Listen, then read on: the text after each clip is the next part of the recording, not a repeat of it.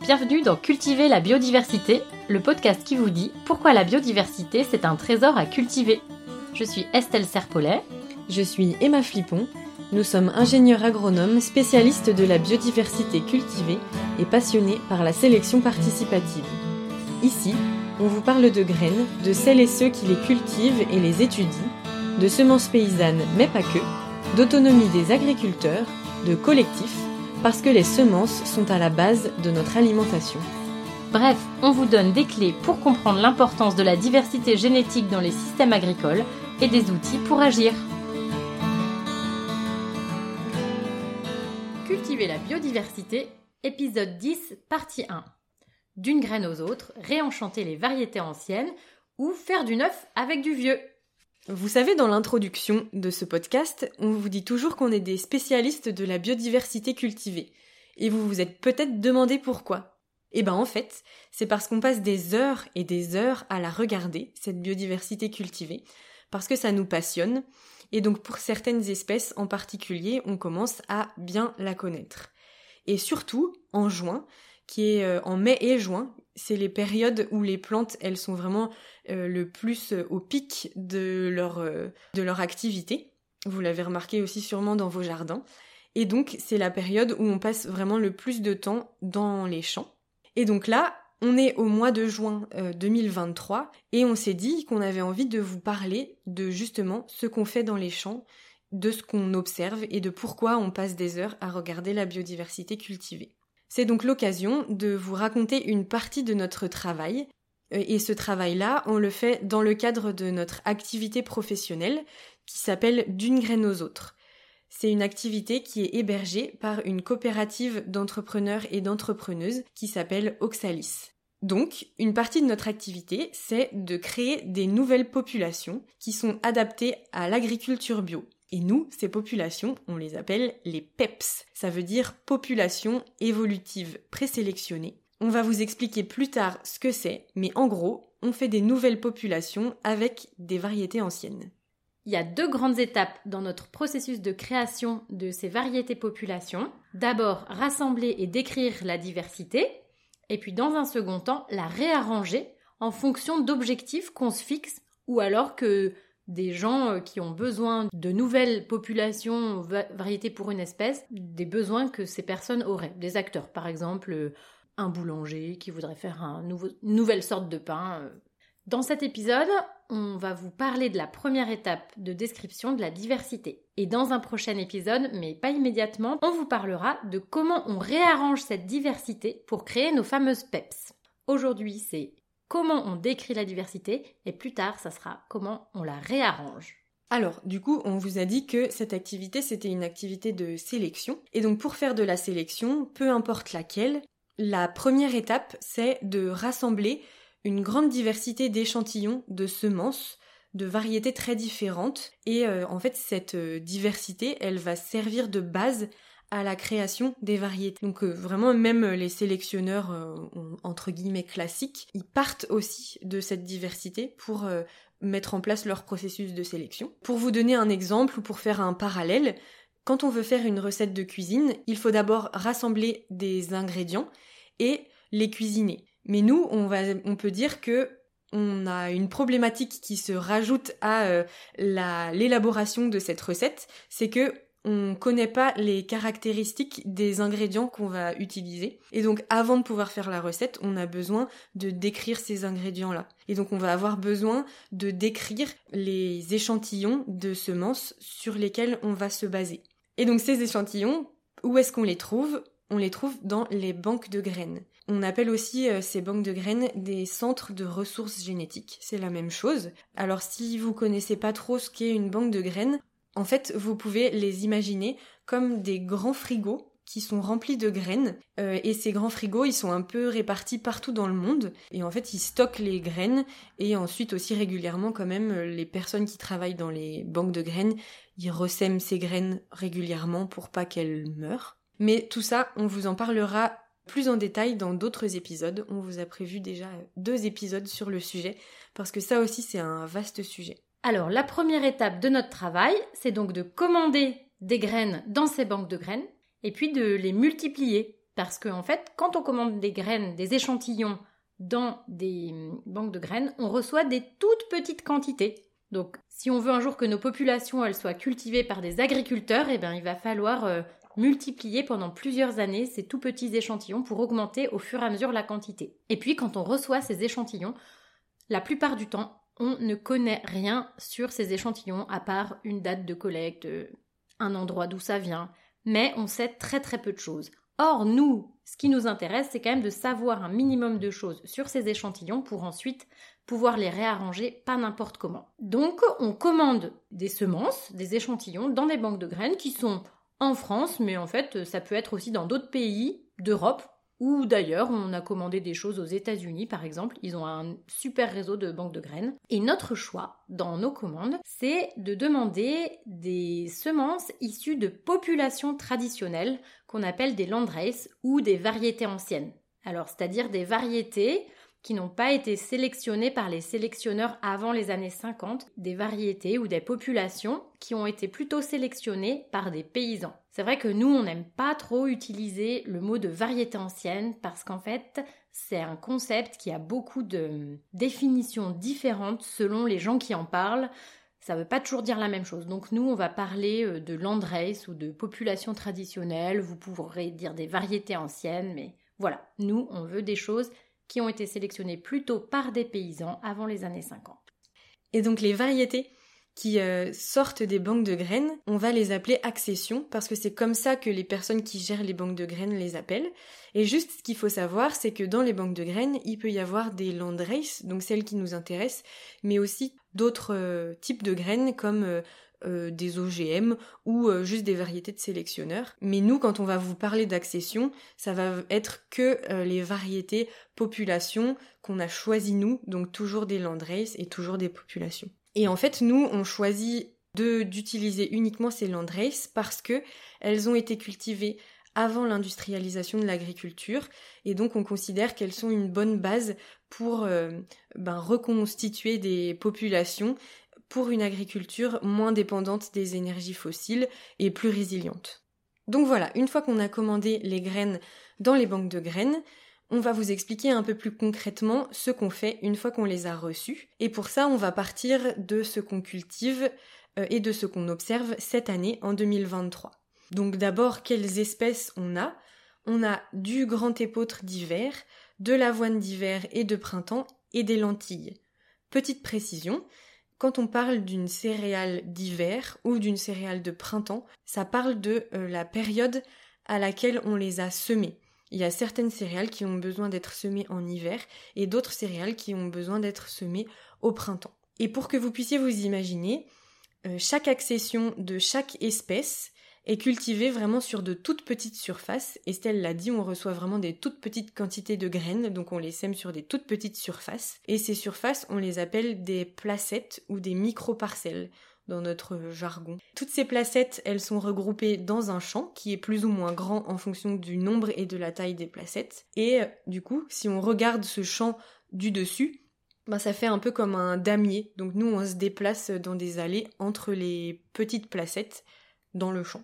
Et pour vous donner euh, une idée des différentes tailles de placettes qu'on a cette année, euh, les placettes de lentilles, c'est les plus petites qu'on ait. Elles font à peu près un quart de mètre carré chacune.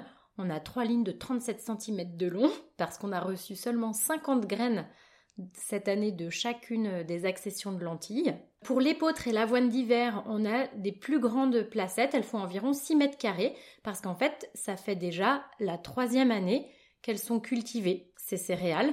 La première année, c'était une ligne ou deux de, chaque euh, accession, mais aujourd'hui, on a assez de graines pour faire environ 6 mètres carrés de chaque. Pour l'avoine d'hiver et l'épeautre, donc comme a dit Emma, qu'on a semé en hiver, on a 25 accessions d'avoine et 90 accessions d'épeautre, donc elles sont au même endroit, dans la même parcelle.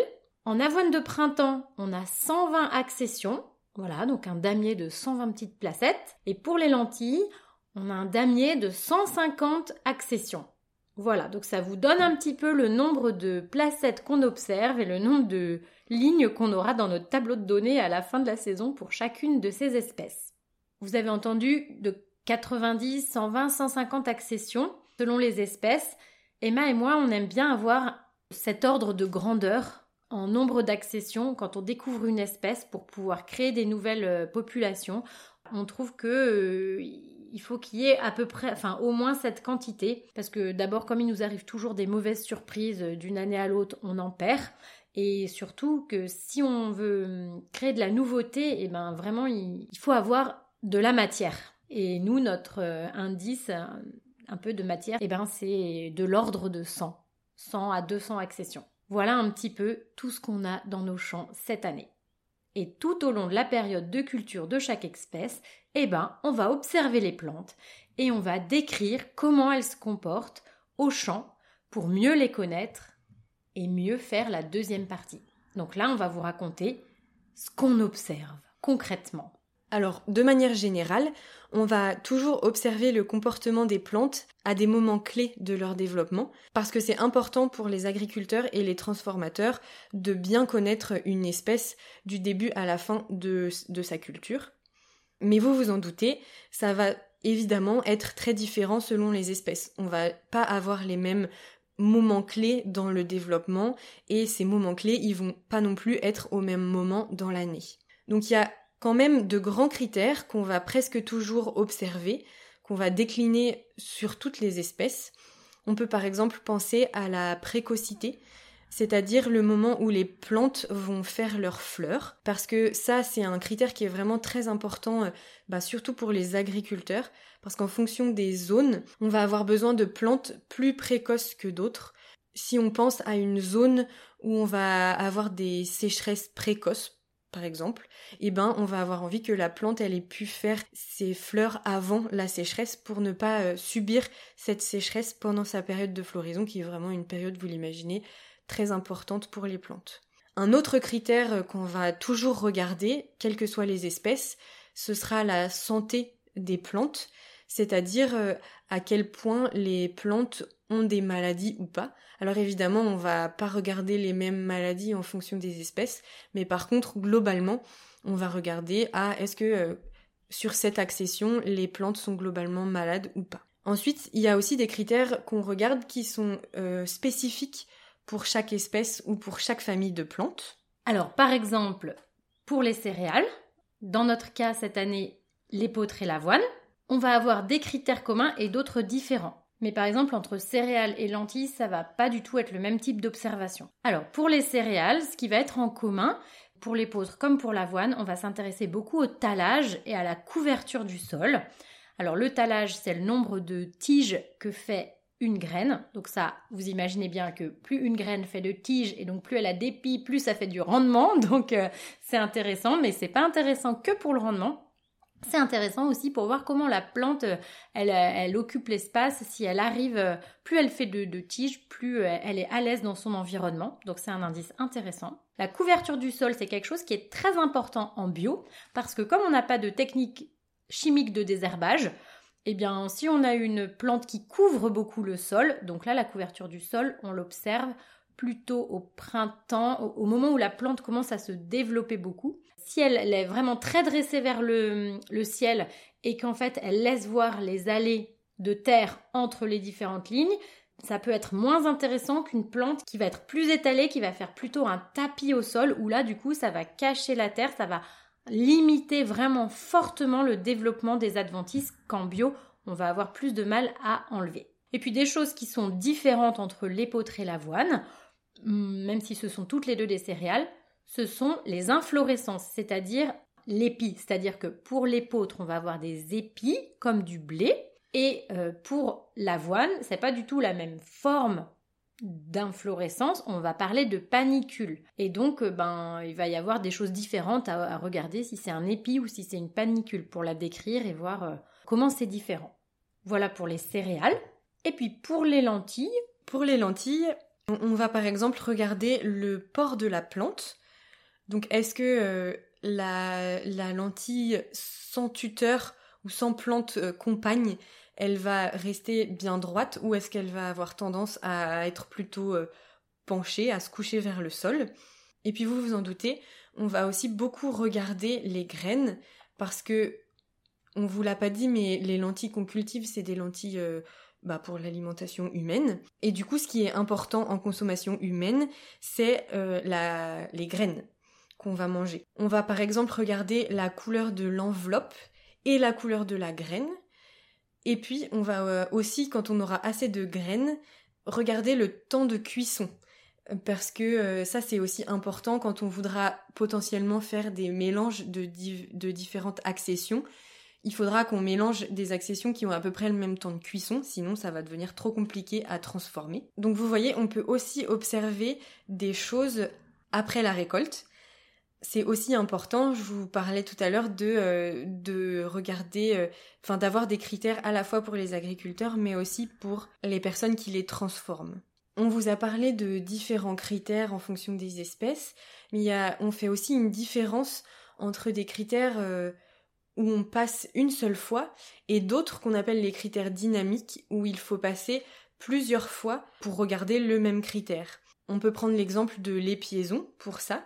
Donc l'épiaison, c'est euh, le moment où on va ou sur une céréale, on va voir apparaître l'épi. Et ça, en fait, c'est un critère qu'on appelle dynamique, c'est-à-dire que même pour une même accession, toutes les plantes ne vont pas faire sortir leur épi au même moment. Et donc, on doit passer plusieurs fois à plusieurs jours d'intervalle pour euh, voir que, je sais pas moi, le lundi d'une telle semaine, il va y avoir euh, un unique épi qui est sorti au sein de l'accession.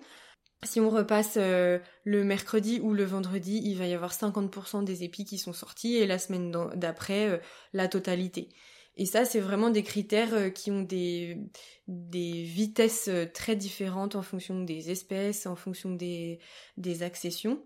Et du coup, quand on regarde ce type de critères à l'échelle d'une population de 100 euh, ou 150 variétés, vous vous doutez bien que ça prend du temps et qu'il faut passer au moins deux fois par semaine pendant souvent plusieurs semaines. Et en mai et en juin, c'est là où il y a le plus de critères à regarder. Et c'est aussi le moment où il y a beaucoup de critères dynamiques comme les épiaisons à regarder.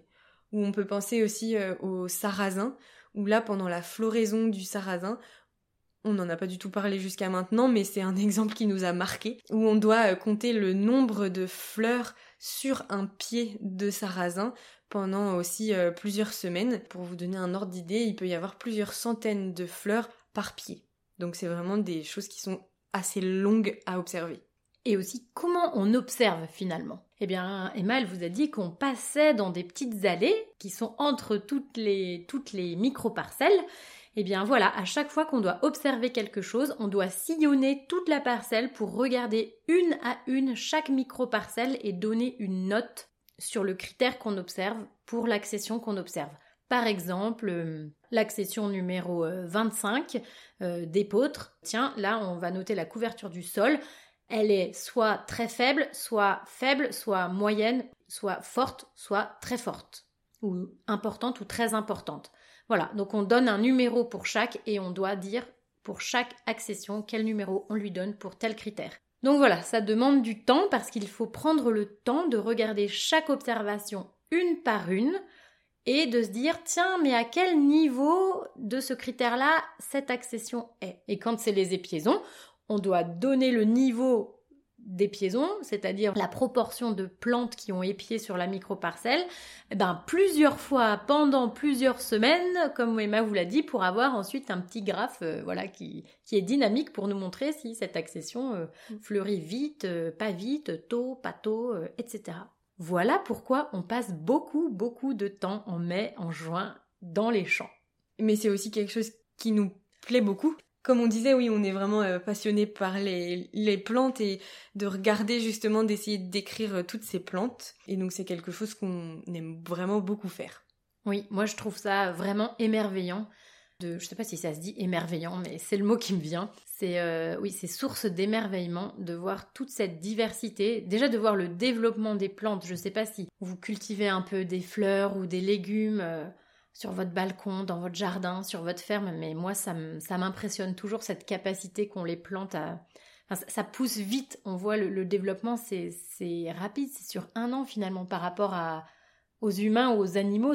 L'évolution est, plus rapide sur les plantes et donc du coup, moi je trouve ça euh, extraordinaire, surtout qu'on ne fait pas grand-chose, on ne donne pas forcément énormément. Une fois que c'est semé, on n'a pas vraiment beaucoup d'autres actions. Les plantes se débrouillent beaucoup grâce à leur système racinaire qu'on ne voit pas. Et donc, euh, voilà, le, reflet de ce qu'il y a à l'extérieur, c'est grâce à tout le travail qu'il y a euh, dans le sol. Et voilà, moi, ça me fait penser à plein de trucs. Je me dis, qu'est-ce qui se passe dans le sol pour que ça se passe comme ça à l'extérieur? Et tiens, ça va vite, ça va pas vite. Et celle-là, elle a un épi rouge, et celle-là, elle a des épis blancs, et celle-là, elle a un peu des petits poils là, et puis pas celle-là. Mais voilà, à chaque fois, c'est un feu d'artifice de diversité. Et moi, je suis toujours émerveillée.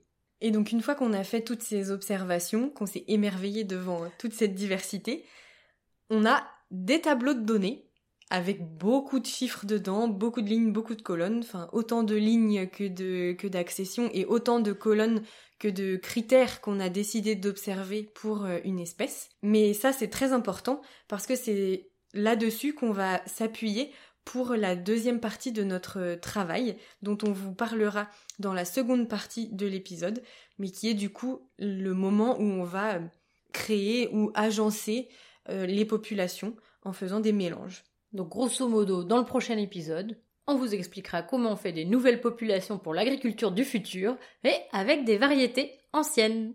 Et sachant que ce travail-là, on le fait plusieurs années de suite pour multiplier les semences, pour qu'un jour on puisse semer ces populations dans les champs. C'est comme ça qu'on a des parcelles de 6 mètres carrés d'épeautres, parce que ça fait 3 ans qu'on les cultive, et des toutes petites parcelles de lentilles, parce que c'est la première année qu'on les cultive et qu'on a reçu, comme Estelle disait, environ 50 graines par accession. Alors à bientôt pour découvrir ce qu'on fait avec toutes ces accessions.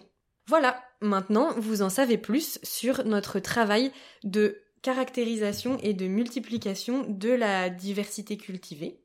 On espère que ça vous servira aussi à observer, à poser un regard particulier sur les plantes que vous cultivez si vous avez aimé cet épisode et les autres de notre podcast, n'hésitez pas à nous soutenir. Il y a un lien pour cela dans la description. Et sinon, vous pouvez aussi nous suivre sur les réseaux sociaux. On est sur Facebook, Instagram et LinkedIn. Et vous pouvez aussi nous contacter via notre adresse mail qui est aussi dans la description de l'épisode pour nous poser vos questions ou nous apporter vos remarques. Ça nous intéresse toujours beaucoup d'avoir vos retours. Et n'oubliez pas, pour sauver la biodiversité, Mangez-la.